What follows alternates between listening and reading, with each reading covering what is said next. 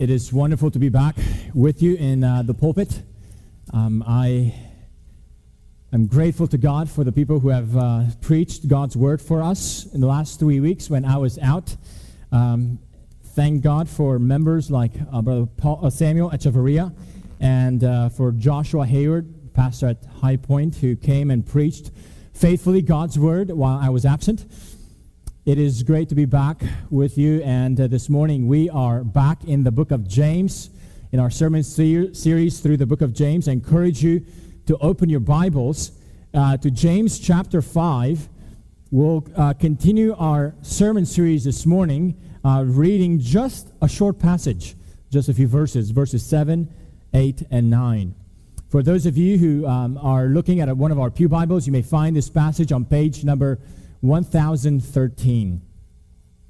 And for those who are new to our congregation, we have a practice here of uh, teaching God's Word, proclaiming God's Word, going through books of the Bible. And uh, we have been about 20 weeks uh, in the book of James. And uh, it is wonderful to be able to take one book at a time and just work our, our way through the Word of, of Scripture. Here's the Word of the Lord for us this morning James chapter 5 verse 7, 8, and 9. Be patient, therefore, brothers, until the coming of the Lord. See how the farmer waits for the precious fruit of the earth, being patient about it until it receives the early and late rains. You also be patient Establish your hearts, for the coming of the Lord is at hand. Do not grumble against one another, brothers, so that you may not be judged. Behold, the judge is standing at the door. Amen. This is the word of the Lord for our hearts this morning. Would you bow with me in prayer, asking the Lord to bless the preaching and the hearing of God's word? Father, we are privileged. We are privileged to be in your presence. You have already blessed us with your graces, with abundant grace, having invited us into the Lord's Supper, having sung together praises, having approached you with prayer.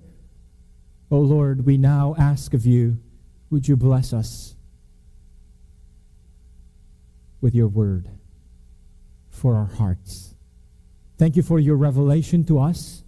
And we pray that by your Spirit you would wor- make your word to be living and active and give our hearts readiness, willingness to hear and to act upon it. In the name of Jesus we pray. And for his glory and honor. Amen. Well, friends, we are quickly approaching the end of uh, the book of James. We spent more than five months in it. It has been a, um, a rough book. Some of you would say it has been a great book, and it has been a great book. But if you want to go back and read or listen to some of the sermons in the past, uh, the book of James challenges us with some very difficult commands exposes the sinfulness of our hearts in a very in a very rude way, in a very abrupt way, in your face kind of way. There's no anesthesia when James preaches about what it means to be a Christian. There's no softening of the edges. A rough book, a book that we need to hear. Well, this morning, as we look at our, this very short passage, we notice a number of commands, a number of imperatives. As a matter of fact, the, the book of James is full of imperatives of what to do and what not to do as Christians. Now, please don't misunderstand. If, if you're new to Christianity or if you have a superficial understanding of Christianity, please do not understand that somehow Christianity is a religion of, of do's and don'ts.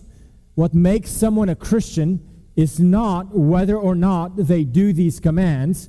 What makes someone a Christian is a new birth. That's right, a new birth. That's what makes someone a Christian. A new birth. A birth that God gives And this was James's starting point in chapter 1. I'm just going to review briefly. Biblically, the starting point of the letter of James is in James 1:18, where James says, "Of his own will he brought us forth by the word of truth, that we should be a kind of first fruits of his cre- creatures." As we hear the word of God,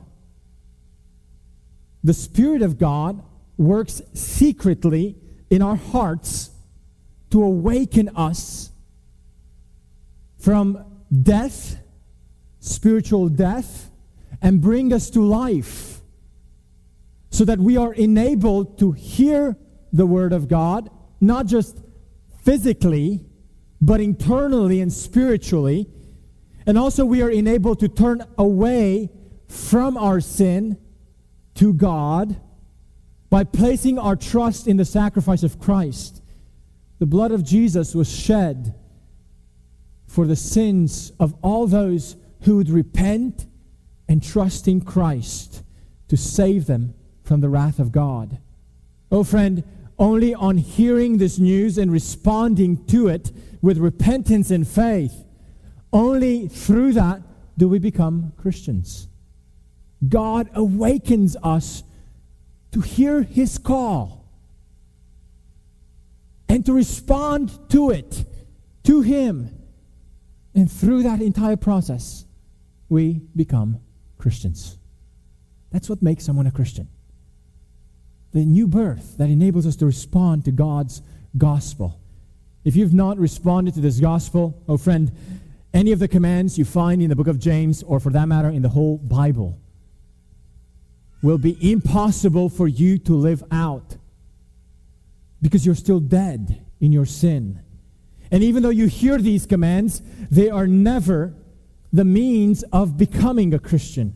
They are the fruits of what it means to be a Christian and to live like a Christian, of what God produces in us. God commands us to live in a certain way that pleases Him because God has already saved us, because God has brought us to a new life with Him. And we now respond to his commands out of gratitude. And we do so out of a desire to reflect his nature, to reflect his character. And we do so because God provides us with a strength to live his commands. Well, with this brief introduction of what it means to become a Christian and what it means to be a Christian, what it means to live the Christian life, we now come to four imperatives four more commands, and they're not the last ones in this book. And I'd like for us to look at these commands. Look at, look at, hopefully you have your Bibles open. Look at these commands in verse 7. The first one is be patient. Be patient. And this command is repeated again in verse 8. You also be patient. And right after this command, there's another command that says, establish your hearts. Whatever that means. We'll look at it in a second. And then in verse 9, a fourth command, a fourth imperative do not grumble against one another. Now, what do all these commands, what do all these imperatives have to do with, with one another being clustered together in such a short amount of space? What is James seeking to communicate to us by connecting these imperatives so closely one to another? In a very simple way, James says that Christians must be patient, must show patience.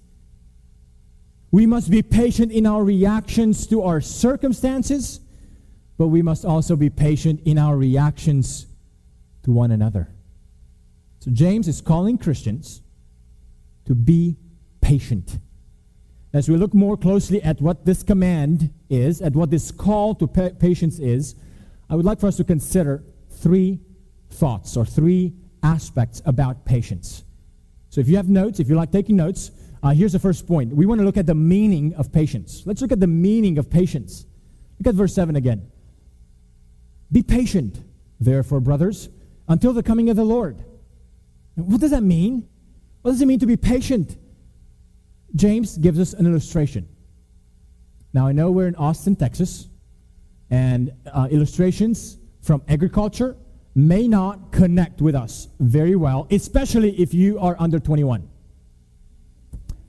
Well, here's an illustration that James gives from agriculture, from about farmers, people who farm. Now, you don't need to go to college to learn what farmers do.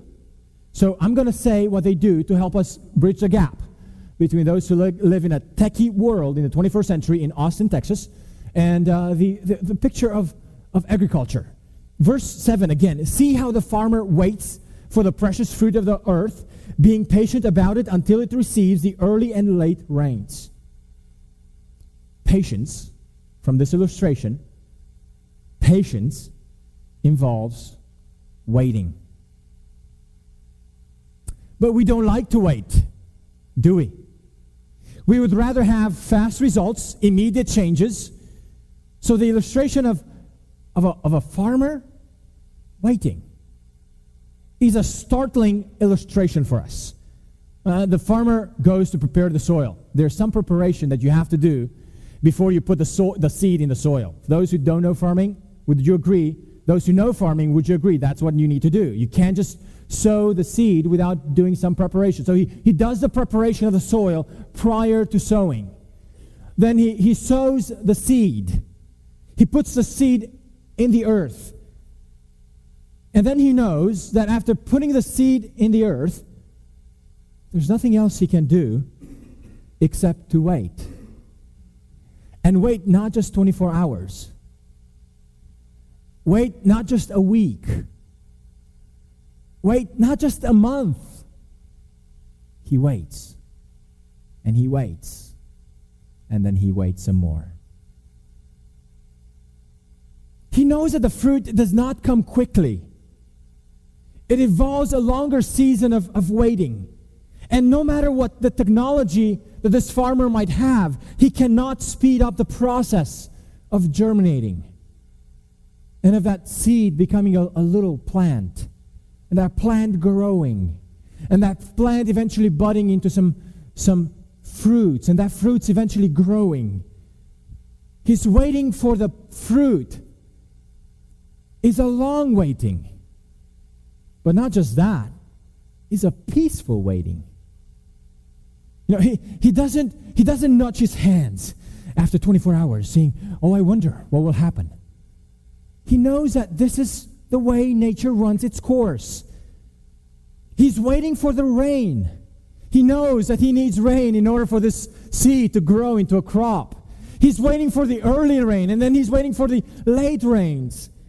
And even the rain, he can't do anything to bring it about. So he's waiting. Perhaps he's praying, depending on the Lord, to bring about that rain. But his waiting is not just waiting, is a peaceful waiting.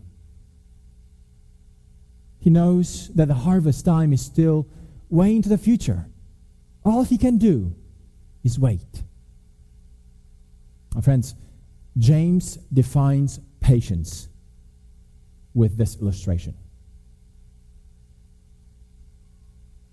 He says, See how the farmer waits for the precious food, being patient about it?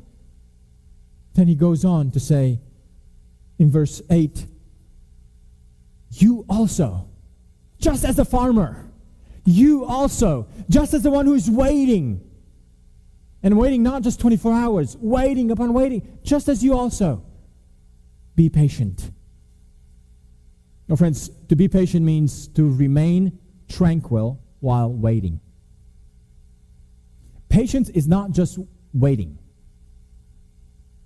Sometimes you have no choice but to wait. But you have other choices while you wait. You have the choice of being really anxious about it and fretting over it and trying to use every mechanism you can to do something about whatever you're waiting about. It can be a very agitated waiting. Or it can be a waiting in patience with peace and tranquility. It means to bear up under challenges without complaint. In other words, being patient is more than just waiting, it is a specific kind of waiting. A waiting that is peaceful, a waiting that is without complaining, a waiting that is without grumbling, a waiting that is without being anxious, just as the farmer waits patiently for the fruit. Friends, a person who is patient is slow to anger and slow to get bitter. Slow to anger and slow to get bitter, even when he can't do much about it. Nature has taught the farmer how to wait. And now James wants to teach Christians, the church, how to wait and be patient. Now, there's an interesting word here. It says in verse 7 Be patient, therefore, brothers. Um, now, whenever you see the word therefore, whenever you see the word therefore, it indicates that there is a conclusion to something that happened prior. There's a, a connection between what is being said now to what was being said earlier. So when James says, Be patient, therefore, brothers, how does this command and how does this call to patience connect to what went prior? To remind you of the context, in chapter 4, James addressed people who were fighting against each other. Yes, even in the church. Even among the people who are not who, who are supposed to be loving one another, even there, there are times when there's fightings, quarrels. Look in verse 1 in chapter 4. What causes quarrels and what causes fights among you? Oh, friends, it's, this is not the ideal. This is not what God wants of His church. But in a church that still lives with sinners and is filled with members who every one of them is still a sinner, it's a very realistic picture that sometimes, even in church, there might be quarrels and tensions and fights. That does not mean that God is not true. That does not mean that Christianity is false. In a sinful world, such things still happen. We don't want them to happen, but they still do. So James reminded these Christians that their fights came from their passions, from their own sinful hearts. James even calls them an adulterous people in verse 4.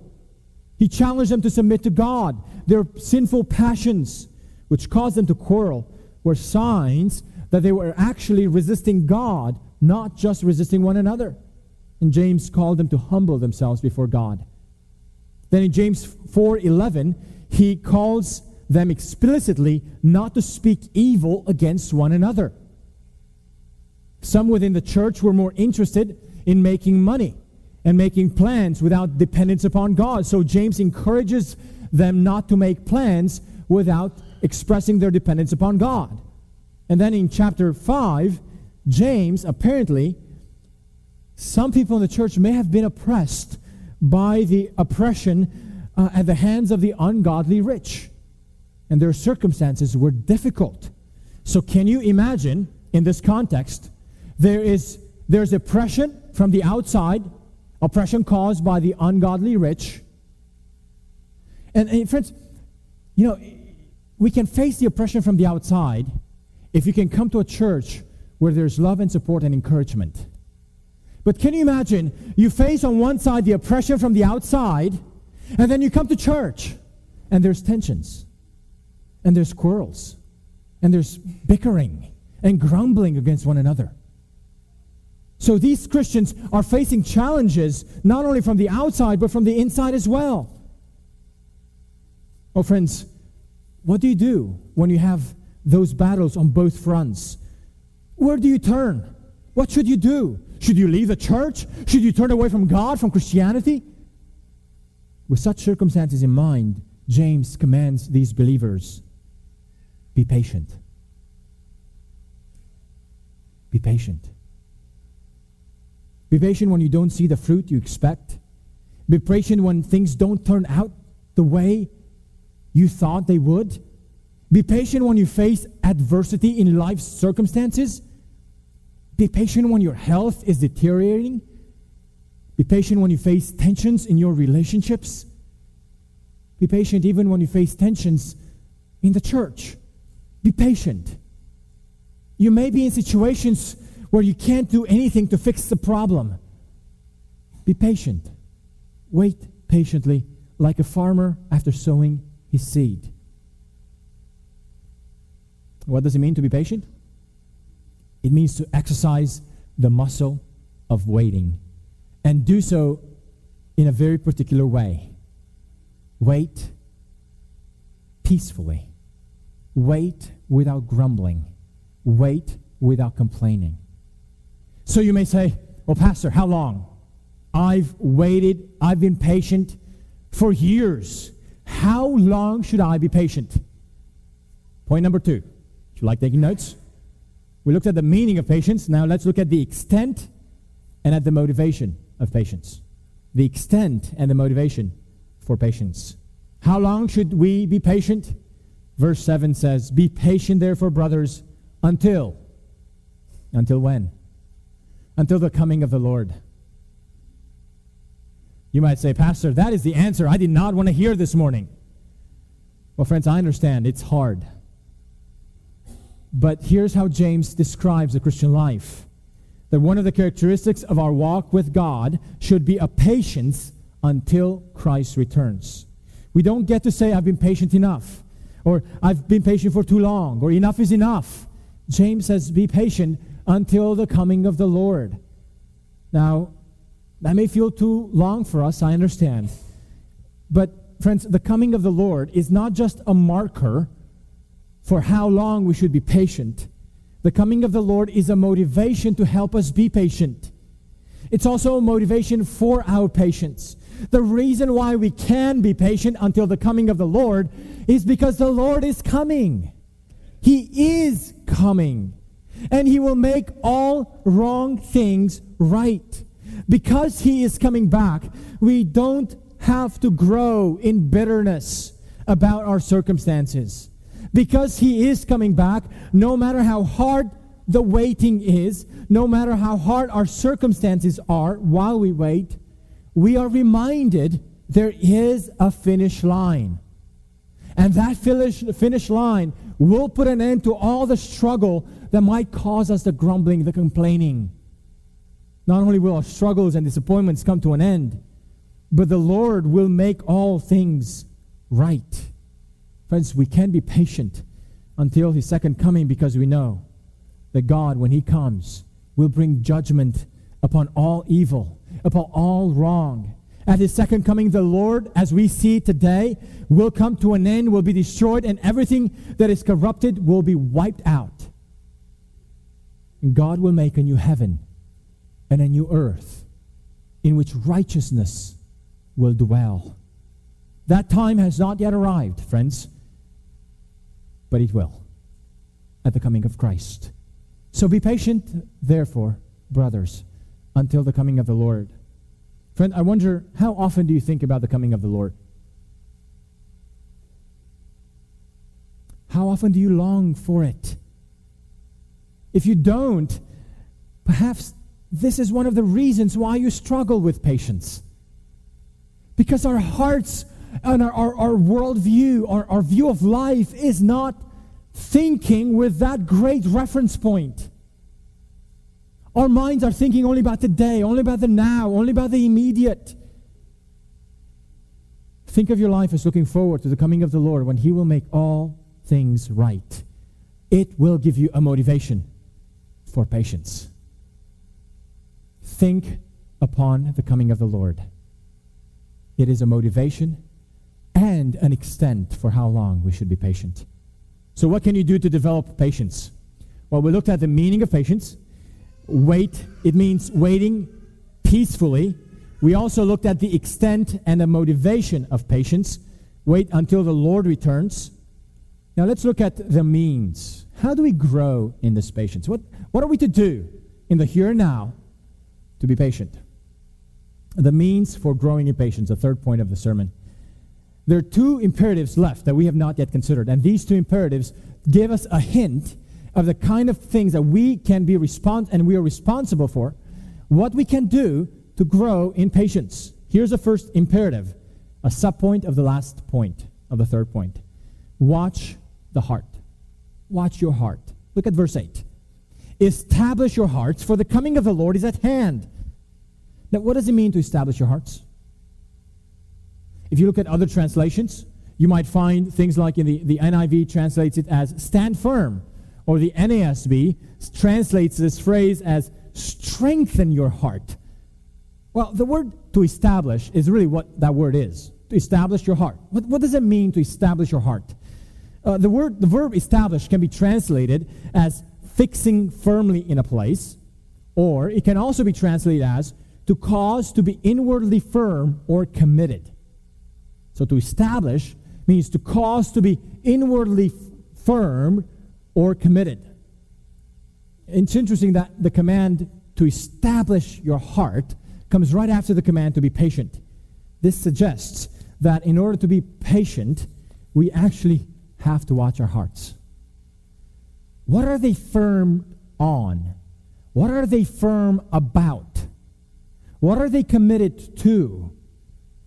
The, the word, this verb to establish, is used somewhere else in the Gospels, where Jesus, we are told that Jesus established his face to Jerusalem. In other words, Jesus set his face to go to Jerusalem despite all that awaited Jesus. He set his face, he set his direction to go to Jerusalem. As one of the, one of the commentators said on this, in what, this is one example, the example of Jesus. In this example, we feel the whole force of the word to be established or to establish. It means determination, it means a steely resolution. It means persistence. All this is to be directed towards our hearts.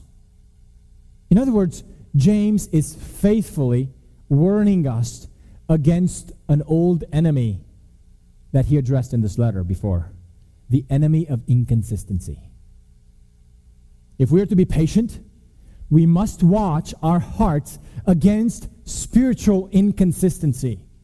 Remember how throughout this letter, James exposed the sins of inconsistency in the heart?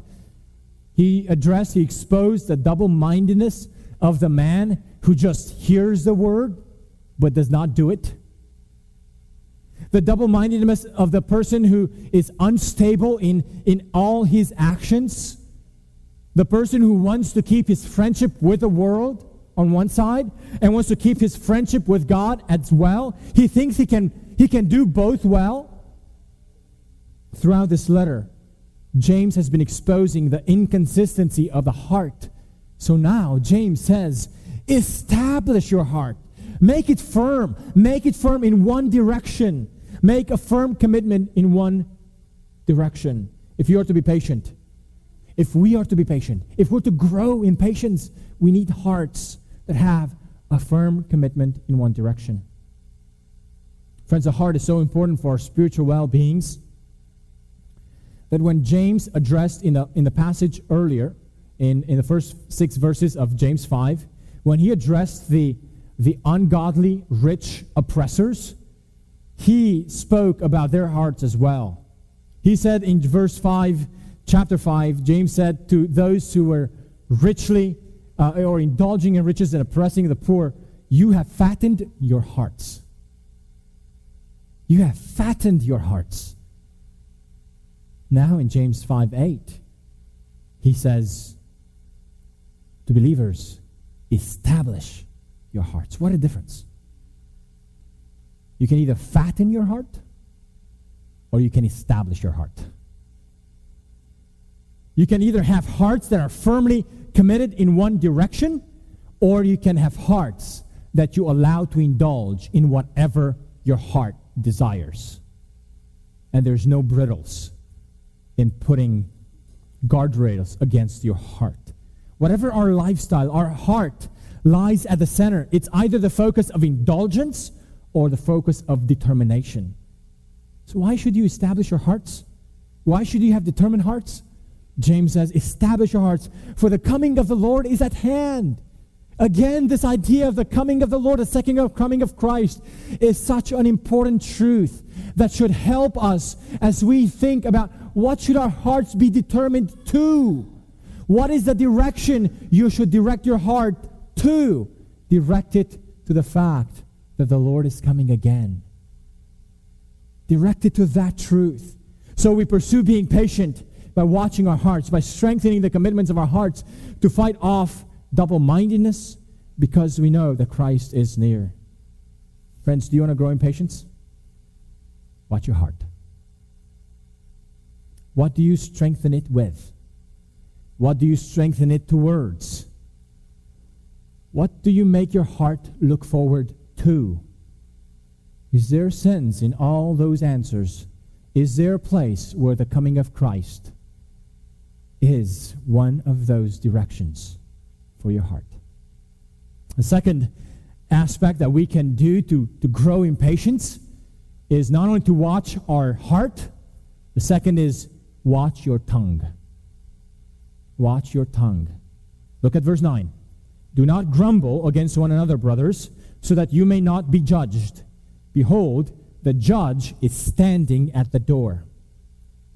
When things are difficult, when things don't go our way, when we are overcome with disappointments, we are most vulnerable to grumblings. For some, grumbling is a way of releasing out our bitterness. We think that by grumbling, we are getting rid of it or we're coping with it. No, we don't. We're only making it increase. Patience, dear friends, is most clearly seen not only in how we react to circumstances, but how we react to other people in those circumstances. I love how someone said Christian patience puts a restraint upon our grumbling against each other. Do you want to see a patient, a person who lacks patience? Look at a person who's grumbling. When we grumble against one another, we are displaying our lack of patience with one another. Friends, this is why the test of grumbling is important. If there's grumbling in the heart, or if there's grumbling on, in the mouth, realize there's a low level of patience in your heart. If you don't want to grow in patient, in patience, then keep grumbling. But if you want to grow in patience, don't let your heart grumble. Stop it. Don't get it out.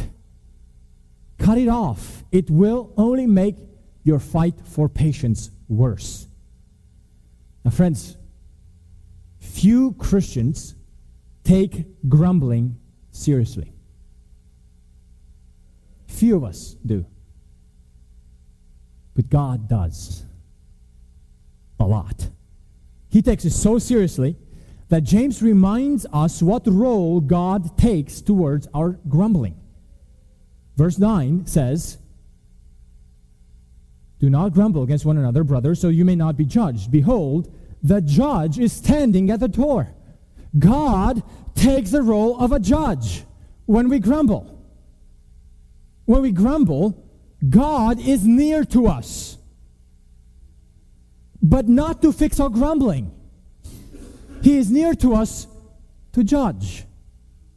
Well, friends, if we realized that our grumbling towards one another or against one another does not call for God's help, but instead it calls for God's judgment against us, not against the other person, against us. If we realize that, we perhaps would, ju- would grumble less.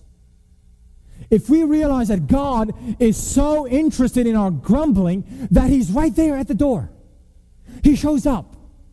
But He shows up not to help, He shows up to chastise, He shows up to cleanse us, He shows up to judge.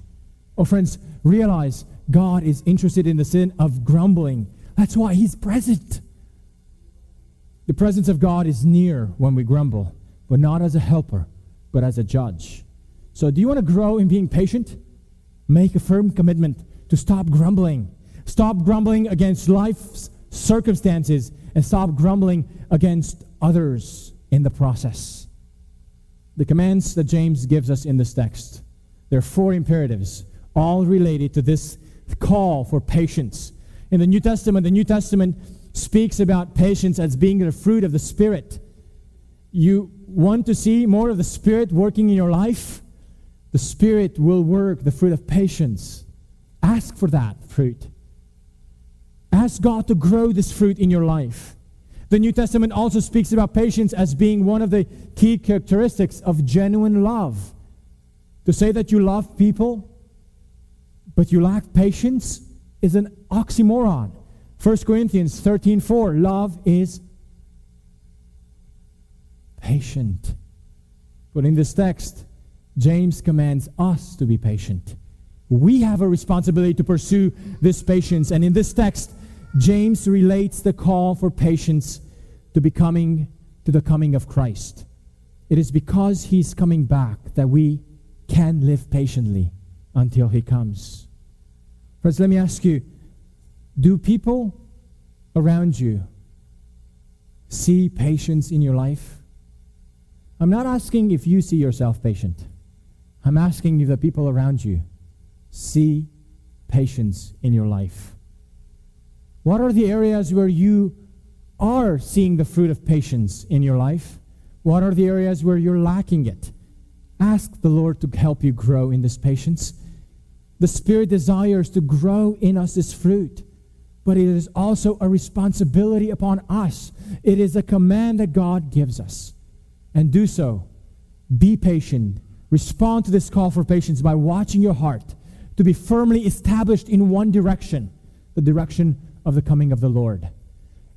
And watch your mouth, watch your tongue. Don't engage in grumbling against one another. And as 1 Thessalonians 5:14 says, and we urge you brothers admonish the idle, encourage the faint-hearted, help the weak, and be patient with them all. Let's pray. Father, we praise you because you are a God who teaches your people how to live in a manner that would bring glory, would bring attention to your name. A way that pleases you and a way that characterizes you. Oh God, we thank you that you are a God who is patient. Father, help us to be patient in our walks with you. Help us to be patient in the circumstances of life. Help us to be patient in our relationships to one another and especially to those who are of the family of faith. Father, I pray for Parkless Baptist Church that we, as a church, as members of this congregation, that we would grow in patience so that the name of Christ would be exalted among us. It is in his name that we pray. Amen.